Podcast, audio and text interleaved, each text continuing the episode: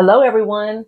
Welcome back to the Kimunity Soulutions podcast. I'm glad to have you back. If this is your first time here, I welcome you. Our aim is to improve corporate culture by sharing real life experiences that produce practical and unifying solutions.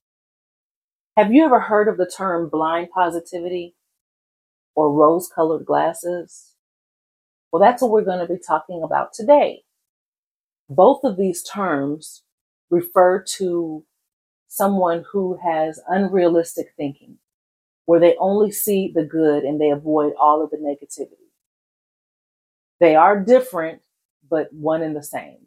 Okay. So regardless if it's in the workplace or at home or out in public, I'm sure you ran into someone who's very optimistic, who brings the sunshine and always sees the best in people and in circumstances and situations. And then you have ran into someone who is, or know someone who is very pessimistic, who always seem to have the dark cloud around them. They're draining emotionally, mentally, spiritually. They always bring the, the, the negativity around with them. They see the bad in everything. They always downplay everything, whether it's an idea or a conversation or you know the way you look or the way they look. So those two terms we're very familiar with being optimistic and pessimistic. Blind positivity and rose colored glasses mostly deals with only seeing the good and avoiding the negativity. Okay so it's neither uh, it's neither optimistic nor pessimistic. But what it is is unrealistic thinking. Have you have you ever worked with someone who had any of these qualities, who had any of these mindsets, who either had blind positivity or rose colored glasses?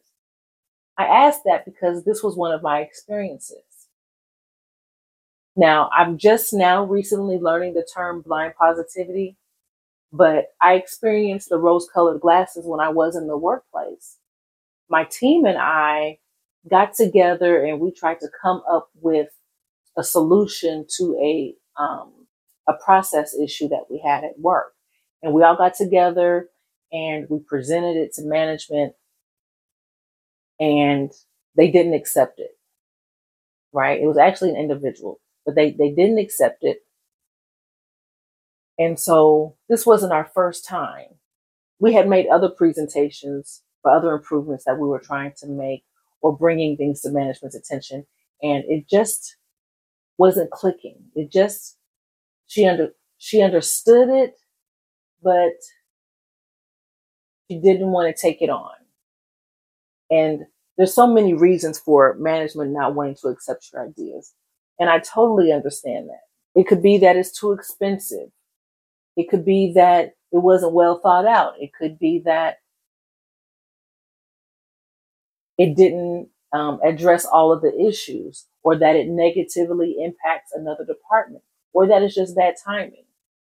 But in this particular situation, none of those were it.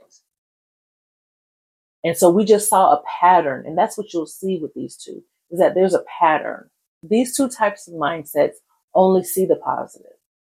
And so after we presented it and um, it wasn't accepted for I don't know how many times now, one of my coworkers said, um, that's just because she has rose colored glasses. And I'm asking myself, you know, I wonder what that means. I kind of thought what it means. I kind of thought that I understood.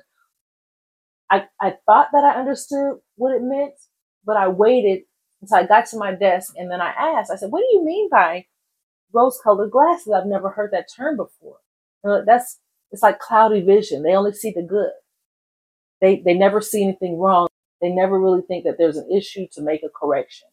They only see the good. And I was like, oh my goodness, you're right, because there's a pattern of that.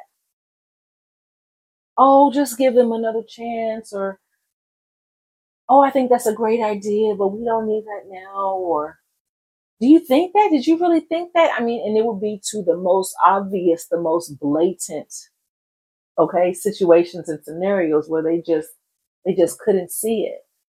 Have you had any of those experiences? How do, how would you deal with someone who is like that? How do you how do you make improvements or bring up suggestions or resolve issues or conflicts with any one of these mindsets?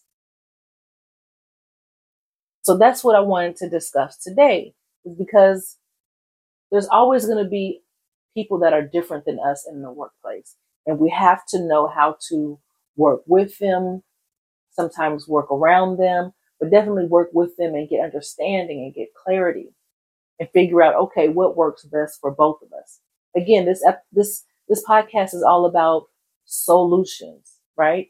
Not, not a one-sided um, opportunity, but a mutually beneficial solution. So these solutions or, or these suggestions that we made were not just about making our life easier at work. It was to help the company, right? And that's what a lot of times management fails to see is that they think that it's personal all the time or um, it's only to benefit one person when really it could benefit everyone, right? So let's talk about it. How would we approach a manager or a friend or anything to resolve something if they only see the good. And again, I'm talking about workplace, but everything that I speak of can be applied outside of the job. I'm starting with the workplace because the workplace is only made up of people, right? It's just only made up of people. Whatever goes on inside the job goes on outside the job. So if we can figure out how to get along in the workplace, how to resolve issues in the workplace, how to accomplish goals, how to um, improve employee satisfaction, and satisfy the customer and increase profits. I mean, whatever we do on the inside, we can do at home. The same way we try to get along with coworkers, we can get along with family. Or the same issues, not, not the exact same issues, but the way we we identify issues at work, we can do that at home. We can try to come to a, a mutual agreement or, or people in public or strangers or your neighbors. It's about, it's about making the world a better place. Like that's what it's all about. But, but here at Kimunity Soulutions, we're choosing to start in the workplace and everything else will permeate throughout the world. Okay. So let's get to it. So number one, the first thing that has to happen is you have to acknowledge the issue you really have to dig deep to the root of the problem. You can't just apply one solution to all employees, to all managers, to all staff, to all personalities, to all mindsets. You have to figure out exactly what the issue is. So in the instance, in the, in the scenario that I just provided you, I explained that we had already made multiple attempts to present multiple different scenarios to management and it was always met with a smiley face, right? But no change. And these two types of people are always, you know, pretty much, you know, nice, super nice people, super friendly. Just, we just can't make changes, right? So so in the scenario provided, I've already acknowledged the issue. Okay, we're dealing with someone with rose colored glasses. I also explained that when you present something to management, it can be denied or declined for multiple reasons. It could be the cost, it could be the timing, it could be the um, impact to other departments. There's a host of other reasons. So I've already shown you that we have already done our due diligence into really truly identifying what the root problem is and how to move forward. So after you have identified the root problem, then you have to figure out, okay, what is the best way this manager in particular or this person likes to be communicated. Is it through email? Is it face to face? Do they prefer we schedule a meeting? Should it be put on their calendar? Should it be during lunch? You know, it's all about when to approach and how to approach because timing is also very important. You al- you always want to make sure that you are attempting an approach or trying to get resolution at what at a time that works best for them. Before you schedule this, before you even attempt, once you truly identify how how your manager operates, you want to make sure you have everything together. You want to make sure you are organized and you have all your ducks in a row. You can identify what the problem is. Why do you state it's a problem? Who is it impacting? What is the impact? Is it a financial impact? Is it an employee morale impact? Is it a productivity impact? What happens if you were to implement your solution? What would be the, the net effect of that? What are the pros and cons of that? Do you have alternatives? Have you thought about how your change impacts any other team around you or other people? So again, you want to be organized. You also want to anticipate what their feedback will be so that you will have a response. You always want to be thinking several steps ahead.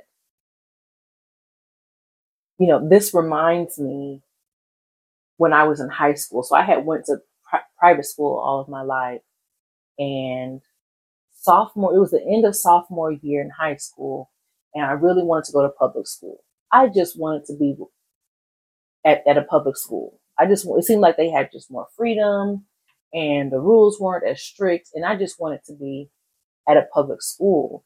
And I knew my parents weren't having it. I knew that I had to like build a case. And so that's exactly what I did. I had to think about, okay, this is where I'm at. This is where I want to be. What are they going to ask? What do I need to have? Do I need to make any promises? How should I present it? And I remember, I don't know if it, if I went to their room where they were relaxing or to the kitchen, but I said, hey, you know, I really want to go to a public school. I want to change schools. Yes, I know private is better and you think that it's safer, but then I had to provide the opposite side of that. I said, but you know that all the kids that have been kicked out of out of um, public school, their parents have to pay for them to go to private school because none of the other schools in the district will accept them. So that has them thinking like, wow, here I am thinking I'm paying for something that's that's safer. And this was way back when. So we're not talking about the school issues that we're having now and, and just sickening and disheartening. So we're not even talking about that. But so I, I put that in there and said, yeah, you know, I can, you know, it, it won't cost you as much. So I'm throwing that in. Hey, it's going to save you money and it's safer. And then I have more options and class choices. And so, you know, I presented, I, I organized my thoughts. I understood what I wanted. I anticipated what their questions were going to be. And junior year, I was actually at a public school. So I say all this to say that it's so important to be organized, be mindful, make sure that you know the pros and cons, make sure you're prepared yourself, okay, and be able to anticipate what's going to be asked or required, and also if you have to throw in anything else, such as, I promise my grades will be this, or let's do a trial run, or something to that effect. When dealing with people with blind positivity and rose colored glasses, you can't just approach them with a negativity or, you know, we need to change this because, because then in their eyes, they're thinking that you're the negative one. Like you always see something wrong. Well, at least in the rose colored glasses situation. Now, blind positivity, blind positivity is when they are just unrealistic. Like rose colored glasses, they can see the negative, they just don't want to deal with it or think it'll go away. Blind positivity is when they see no negative. They don't see it. So when I just said that you have to be mindful of how you approach them because they may see you as complaining, you being negative. No, blind people with blind positivity, they don't see that at all. Okay, so we have to make sure that we understand one from the other. When you are dealing with these two types of mindsets, try to get their feedback. Try to have them involved in it. You may find that very helpful. Yes, you've already done, you've already completed your, your background and your research and you, you, you have a great presentation of the pros and cons and all that that we've already talked about. But leave room, I always say leave room for grace, leave room for input, leave room for feedback, leave room for collaboration. They may want to just add something in there themselves that they see makes your idea even better or makes it to where they know it will get approved down the line because most of the time they're not the final say anyway. So it's important to not just be so stuck on your idea, but al- always leave room for other ideas to be intertwined in that. And that's what collaboration is. Lastly, I would suggest speaking with others.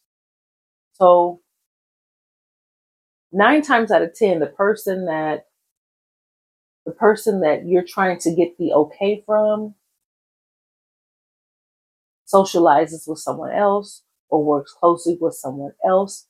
If you can get the other person on board,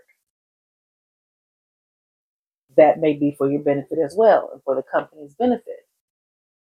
Many times, management doesn't want to take that step they don't know how it's going to be accepted, or they don't truly understand what you're communicating. So if it comes through from someone else, they'll be able to make a better judgment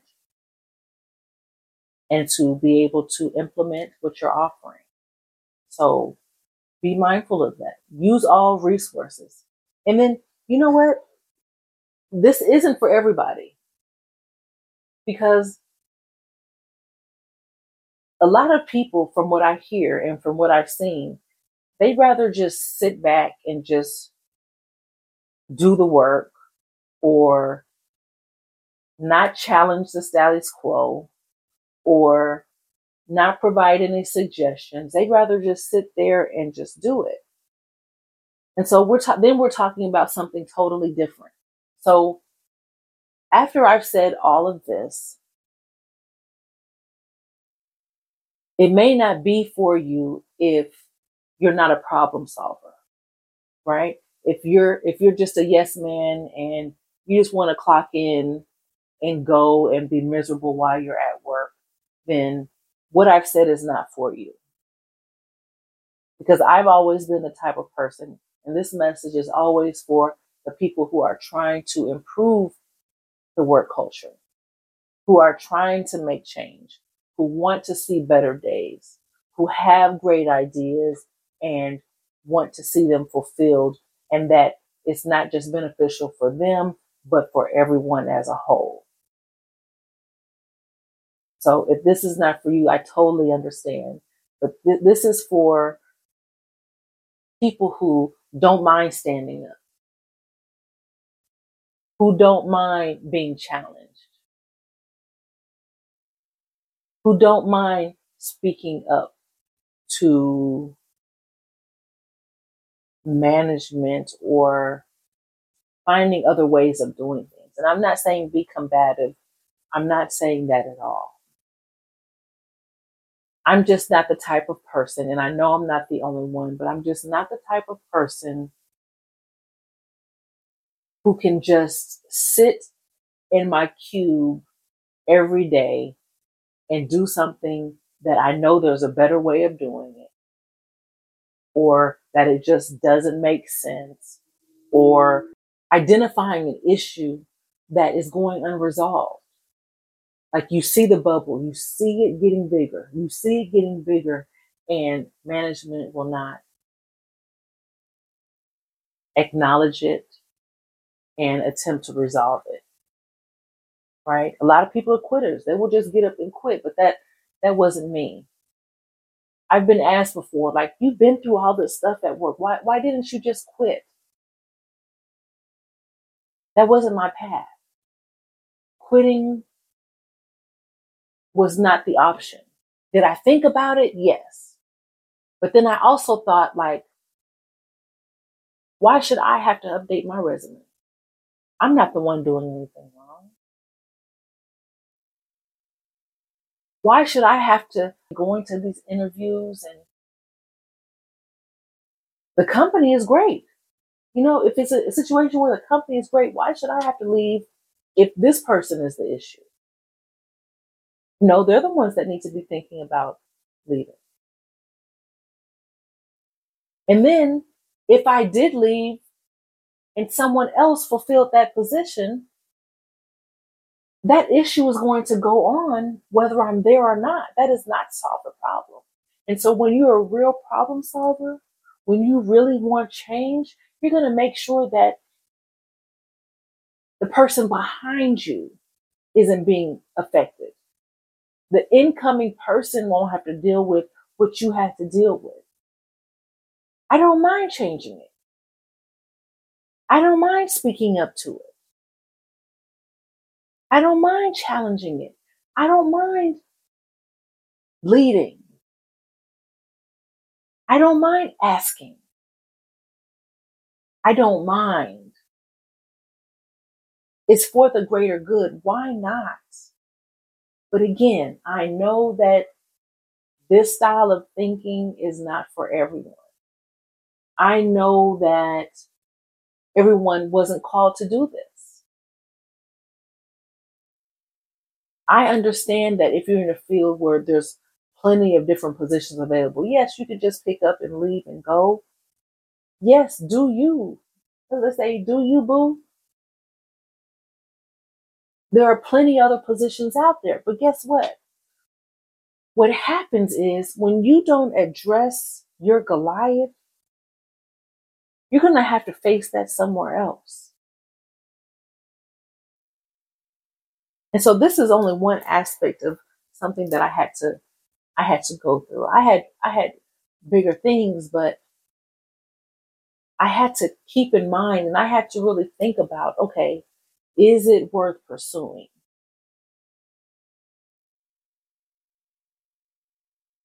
Before you take anybody's advice, before you take on challenging anything. You have to make sure that's the route you want to go through. Because we don't know the other perspective. We don't we don't really know how they're going. Are they going to be offended with you asking questions? Are they going to be offended with you making these suggestions? Are they going to be offended because you came up with this great idea and their name isn't on it? No one knows the exact situation you're in. And you really won't know until you actually get into it. So you have to be prepared. Okay, is this the route I want to go?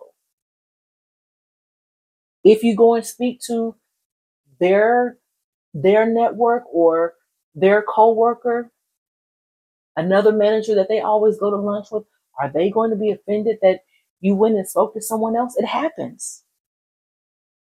Are they going to write you up for that? Are they going to send you to HR? Are they going to give you a negative remark on your performance evaluation? Are you ready for that? That's something that you have to really think about before you. This is like an everyday thing for employees. It's an everyday thing. How far do you want to go? Is this your path? What path are you choosing?